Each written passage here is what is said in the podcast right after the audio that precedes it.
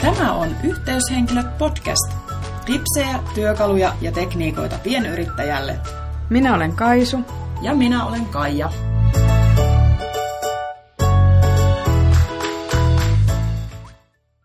Monilla on mielessä kauhukuva yrittäjästä, joka on aina töissä ja se raataa viikosta ja kuukaudesta ja vuodesta toiseen ilman lomia ja ilman vapaa-aikaa. Tänään podcastissa puhutaan työajan rajaamisesta ja työhyvinvoinnista. Mitä sanot Kaisu? Onko yrittäjä aina töissä? No sen voisi ajatella, että toisaalta on, mutta toisaalta yksi ihan tärkeimmistä asioista, mihin pitää kiinnittää huomiota jo ihan siinä yrit- yrittäjäura alussa on se, että pitää myös vapaa-aikaa. Ja ihan oikeasti on välillä pois töistä. Vaikka houkutus voi kyllä olla suuri siinä vaiheessa, kun huomaa, että asiakkaita alkaa löytymään ja aina löytyisi jotain uutta kivaa tekemistä, mutta silloin on pakko, varsinkin just silloin, niin pitää vähän vapaata. Millä tavalla sä huolehdit, että sulla on riittävästi vapaa-aikaa? Mä kirjoitan niitäkin kalenteriin ylös, että mulla on torstaisin on nyrkkeily, sitten ei jousteta. Ja muutenkin niin pidän sellaisia vapaa-päiviä, mitkä lukee kalenterissa. Ja sitten toisaalta siinä vaiheessa, jos huomaa, että töihin on tullut joku yllättävä tauko, niin mä en käytä sitä mihinkään yritysjuttuihin, vaan mä yritän silloin vaan tehdä jotain kivaa. Et aina jos tulee semmoista yllättävää löysää, niin sitten mä käytän ne mun vapaa-aikaa. Mm. Eli sopeudut tilanteeseen. Onko Mutta sulla? sä pystyt pitämään kuitenkin kiinni niistä, niistä ennakkoon asetetuista tietyistä vapaa-ajan hetkistä. Mä yritän, koska jos on sopinut jonkun kanssa, että näkee tai jotain, niin se on niin noloa siirtää sitä monta kertaa, niin sit on pakko pitää niistä kiinni. No mä tunnistan myös hyvin ton tavallaan sen työn imun, että välillä kun on niin paljon kaikkea kivaa, työhön liittyvää kesken, niin sitten sitä helposti haalii enemmän kuin ehtisi ja jaksaisi tekemään. Mun mielestä ihan se semmoinen itsetuntemus, että tietää jo, että mun ei parane ehkä ottaa tota, että mä innostun tästä liikaa. Ja sitten kun tietää, että on ne kolme muutakin deadlinea, jotka painaa päälle vaikka tulevalla viikolla, niin ehkä parempi, että jätän tämän, tämän sitten väliin. On aika tärkeä havainto ollut itselle, että kaikkia töitä ei kerkeä kuitenkaan tekemään. Et usein pätee se niin sanottu pareton periaate.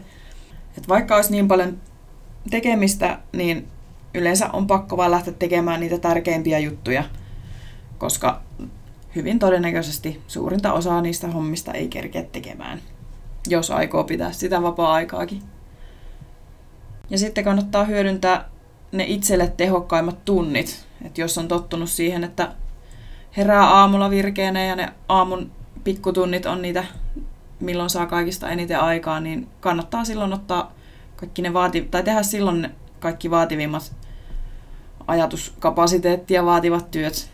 Mä oon esimerkiksi huomannut, että en mä saa aamulla oikein mitään tehokasta aikaan, että mä teen sitten semmosia tylsiä rutiineja, mitkä pystyy tekemään vähän niin kuin puoliunessa. Ja sitten käytän myöhemmin päivästä tai sitten alkuillasta tunnit sellaiseen luovaan, luovaan työhön, että jos pitää vaikka tuottaa uutta tekstiä, niin se onnistuu yleensä multa parhaiten illalla. Ja siinäkin auttaa kaikki ne pienet vinkit siitä, että miten, miten voi priorisoida työtehtäviä ja muita, että tekee ensin ne tärkeimmät alta pois, koska sitten jos ei kaikkea ehdi tehdä, niin sitten ei ainakaan niistä jää, jää roikkumaan. Että, et jotenkin miettii tavallaan sitä, että mikä pitää saada tänään tehtyä ja minkä voi jättää myöhemmäksi, niin silloin myös sitä stressiä on vähemmän ja sitä sellaista vapaa-aikaakin löytyy sitten enemmän, kun tajuaa, että ihan kaikkea ei tarvitse tehdä saman tien. Ja sittenhän on ne kuuluisat kaksi kirjainta E ja I, eli sano, sanotaan välillä ei. Että ei kaikkeen kannata aina suostua. Mä on, huomasin yhdessä kohtaa, että mun on hirve, mut on hirveän helppo puhua ympäri puhelimessa. Mä sovin esimerkiksi tapaamisia ihmisten kanssa, joilla oli vaikka joku hieno yritysidea tai hieno tuote ja he halus vaan tavata sen tuotteen tiimoilta ja esitellä tuotetta, niin mun mielestä oli aina kauhean ikävä sanoa ei. Ja sitten tuli käytettyä aikaa semmoisiin tapaamisiin, jotka ei sitten vienyt asioita millään tavalla eteenpäin. Ja jossa mä lähinnä mietin koko ajan, että miten täältä pääsee pois. Mutta mä oon huomannut, että mulla toimii semmoinen tekniikka, että mä yritän puhua lisää aikaa ja tunnustella, että mä en sano sitä eitä heti. Mulla oli esimerkiksi yksi yrittäjä tuttu, jonka kanssa meillä oli muista asioista palaveri. Ja hän yritti sopia uutta tapaamista, joka liittyi sitten hänen tällaiseen sivubisnekseen. Ennen mä olisin sanonut heti sille kyllä, mutta nyt mä ajattelen, että mun on sanottava se ei, mutta mä käytän tätä viivytystaktiikkaa. Niin mä kyselin vähän tarkemmin, että mikä tämä on tämä juttu ja paljonko se vaatii aikaa ja tavallaan tein itseni hyvin tärkeäksi siinä vaiheessa ja sanoin, että mulla ei ensi viikolla ole aikaa, mutta siitä vaikka viikon päästä olisi puoli tuntia, vaikka oikeasti olisi ollut tunti. Ja tota, mietin sitä, että ja kyselin häneltä, että mihin mä olisin lupautumassa tässä. Ja sitten kun mä olin riittävän kauan, kauan tota kyselyn lisätietoja, niin siinä kohtaa mä uskonsin sanoa sen ei. Ja olin hyvin ylpeä tästä pienestä voitosta. Joo, aina pitää kyllä muistaa kysyä tarkasti, että mihin on lupautumassa ja mihin on käyttämässä aikaansa. Et sit toisaalta joskus niistä yllättävistäkin tapaamisista tai uusista ihmisistä voi, voi tulla jotain tosi hyödyllistä ja kivaa, mutta sitten on näitä, jotka vaan vie aikaa. Ja sitten yksi tärkeä juttu siinä työajan rajaamisessa on myös se, se että, että semmoiset niin yrit, yrittäjien omat jutut, kaikki sellaiset vähän vapaamuotoisemmatkin, niin niitä ei aina kannata ajatella niin, niin kuin tarkasti bisneksenä, vaan yrittää ottaa nekin vähän sillä rennommin, että, että mikä tavalla on sitten enemmän semmoista vapaa-aikaa menevää ja mikä on enemmän sitten semmoista kovaa bisnestä. Et musta ainakin tuntuu, että aina silloin kun mä teen jotain muuta kuin niitä käännöksiä, niin se on vähän niin kuin rentoutumista, mm-hmm. vaikka se olisikin kuitenkin jollain tavalla yritykseen liittyvä. Kyllä. Niin kuin vaikka tämä podcast. Mutta kyllähän se niin on, että siinä yrittäjäura alussa on hirveän vaikea rajata sitä omaa aikaa ja myöskään ymmärtää sitä, että miten paljon voi saada aikaiseksi, miten paljon voi ottaa töitä ilman, että sitä on liikaa. Mutta siihen oppii ajan myötä. Mitenkäs toi fyysinen jaksaminen? Sä käyt siellä nyrkkeilyssä. Joo, se, se on tosi hyvä hyvä vastapaino, että se on myös kollegoiden tapaamista, mutta se on myös samalla, samalla urheilua. Ja kaikki sellainen tekisi tosi hyvää, mutta sit aina silloin, kun on hirveän kiirevaihe menossa, niin sitten ne jää. Mutta tärkeää olisi varmaan olla ergonominen työpiste, mutta mulla on vaan värien mukaan valittu, että siihen pitää ehkä tehdä jotain muutosta. Meillä on koira, joten koiran kanssa tulee käytyä ulkona sitten väkisinkin. Se on kyllä valitettava totuus, että kun entisessä elämässäni leipätyössä, niin se oli kauhean kätevää, että tuli se fysioterapeutti tarkistaa, että onko työpisteellä oikeanlainen valaistus ja pystyykö työtuolilla istuu ryhdikkäästi ja tähän tyyliin, että nykyään se työterveyshuolto on omissa käsissä. Ja just toikin, että kun ei ole semmoisia rutiineja, tiettyjä työaikoja, lakisääteisiä taukoja, työmatkaa, niin ei ihme, että niistä syömisistä ja fyysisestä kunnosta tulee sitten tingittyä.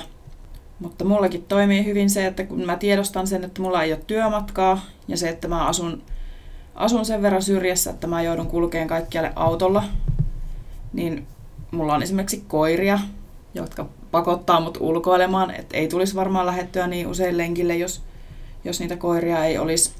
Ja sitten mä jätän monesti auton tarkoituksella kauemmas, silleen, että tulee kävelymatkaa siinä työpäivän aikana. Mulla on myös sähköpöytä ihan siitä syystä, että haluan välttää selkäkipuja. Ja sitten mä pidän semmoisia lyhyitä taukoja. Joskus jopa laitan niin ajastimen muistuttaa niistä tauoista, että kävelen vaikka kerrosta, kerrosta alemmas hakemaan vesilasin ja teen vaikka jotain pientä taukojumppaa tai tanssin yhden kappaleen verran jotain ihan omituisia muuveja, joita kukaan ei ole näkemässä. Ja sitten venyttely on semmoinen, mitä tulee tehtyä kyllä välillä hyvinkin säännöllisesti ja sitten välillä unohtuu, mutta tärkeitä juttuja. Pääasia, että muistaa muistuttaa itseään aina välillä. Ja sitten sellainen tietynlainen joutilaisuus, ettei tee mitään erikoista. niin sen merkitys korostuu yrittäjänä. Että jotenkin sitä silloin, kun oli vielä päivätöissä, niin aina oli ne illat sellaista. No ei nekään nyt ilman ohjelmaa ollut, mutta siinä oli enemmän sellaista luppuaikaa. Ja nyt sitten jotenkin myös sen vapaa-ajan niin meinaa vähän liikaa täyttää ohjelmalla. Ja sen huomaa kyllä siinä, että sitten ei luova työkään käy niin jouhevasti, että sitten se kääntäminen kuitenkin tarvii sellaista, sellaista että aivot toimii, toimii ihan hyvin ja, ja se, on, se on tietyllä tavalla aina luovaa, niin sen huomaa heti, jos on sellainen ihan, ihan luppuaika jäänyt väliin. Sitten ei kyllä enää ajatus kulje. Mitä se sun luppuaikasi sisältää? Mä tykkään piirtää ja mä tykkään muovailla. Siis mulla on muovailu vahaa. se on mun mielestä ihanaa. Joo, mä kuulin, että sä teet niitä muumipeikkoja. Joo, Valkoinen mulla... muovailu vähän loppu kesken. mulla on, on tota niin, kirjoituspöydän laatikossa muumeja. Pikkumuumeja vaikka kuinka paljon. Se on helppo muoto tehdä, en mä oikein muuta osakkaan. Mutta sellainen kaikki tällainen ihan tavallaan typerä typerä ajanviete, niin se, se on mulle sitä luppuaikaa. Et sitten sit muuten niin mä melkein täytän kaiken vapaa-ajan kaiken maailman menoilla ja harrastuksilla ja muilla. Mutta noin muumipeikot, ne ehkä tulee just silloin, kun on sitä liikaa sitä vapaa-aikaa. Entä sulla?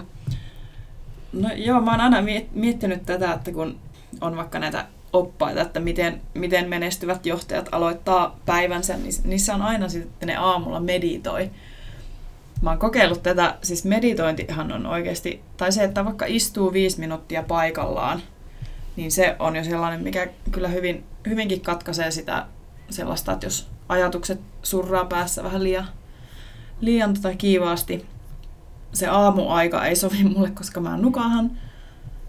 Mutta mä en yleensä sovi hirveästi, hirveästi mitään menoja tai sellaisia, että tarvitsisi välttämättä lähteä minnekään. Et mä osaan kyllä hyvin, hyvinkin nollata pään ihan vaan, että tiskaan vaikka, siis tiskaaminen on hyvä, hyvä sellainen niin päätä tyhjentävä rutiini.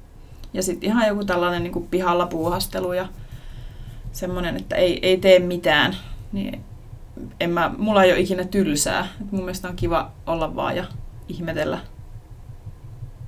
Ja sitten silloin tulee yleensä niitä tosi hyviä ideoita. Et se on kumma, että just silloin kun ei niitä tavallaan mieti, eikä ole ottanut semmoista aikaa, että nyt mä mietin tätä juttua, niin sitten niitä ideoita alkaa tulla.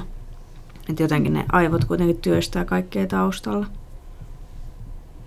Mutta ehkä sellaisena yhteenvetona sanoisin, että se työhyvinvointi, niin se sisältää sekä sitä, sitä kehollista hyvinvointia, eli just tätä, tätä että muistaa liikkua ja venytellä, ja, ja sitten myöskin sitä mieltä huol, täytyy huoltaa, eli just on se sitten muumien muovailua tai tiskaamista tai meditointia, mitä ikinä, niin keho ja mieli kuitenkin toimii yhdessä.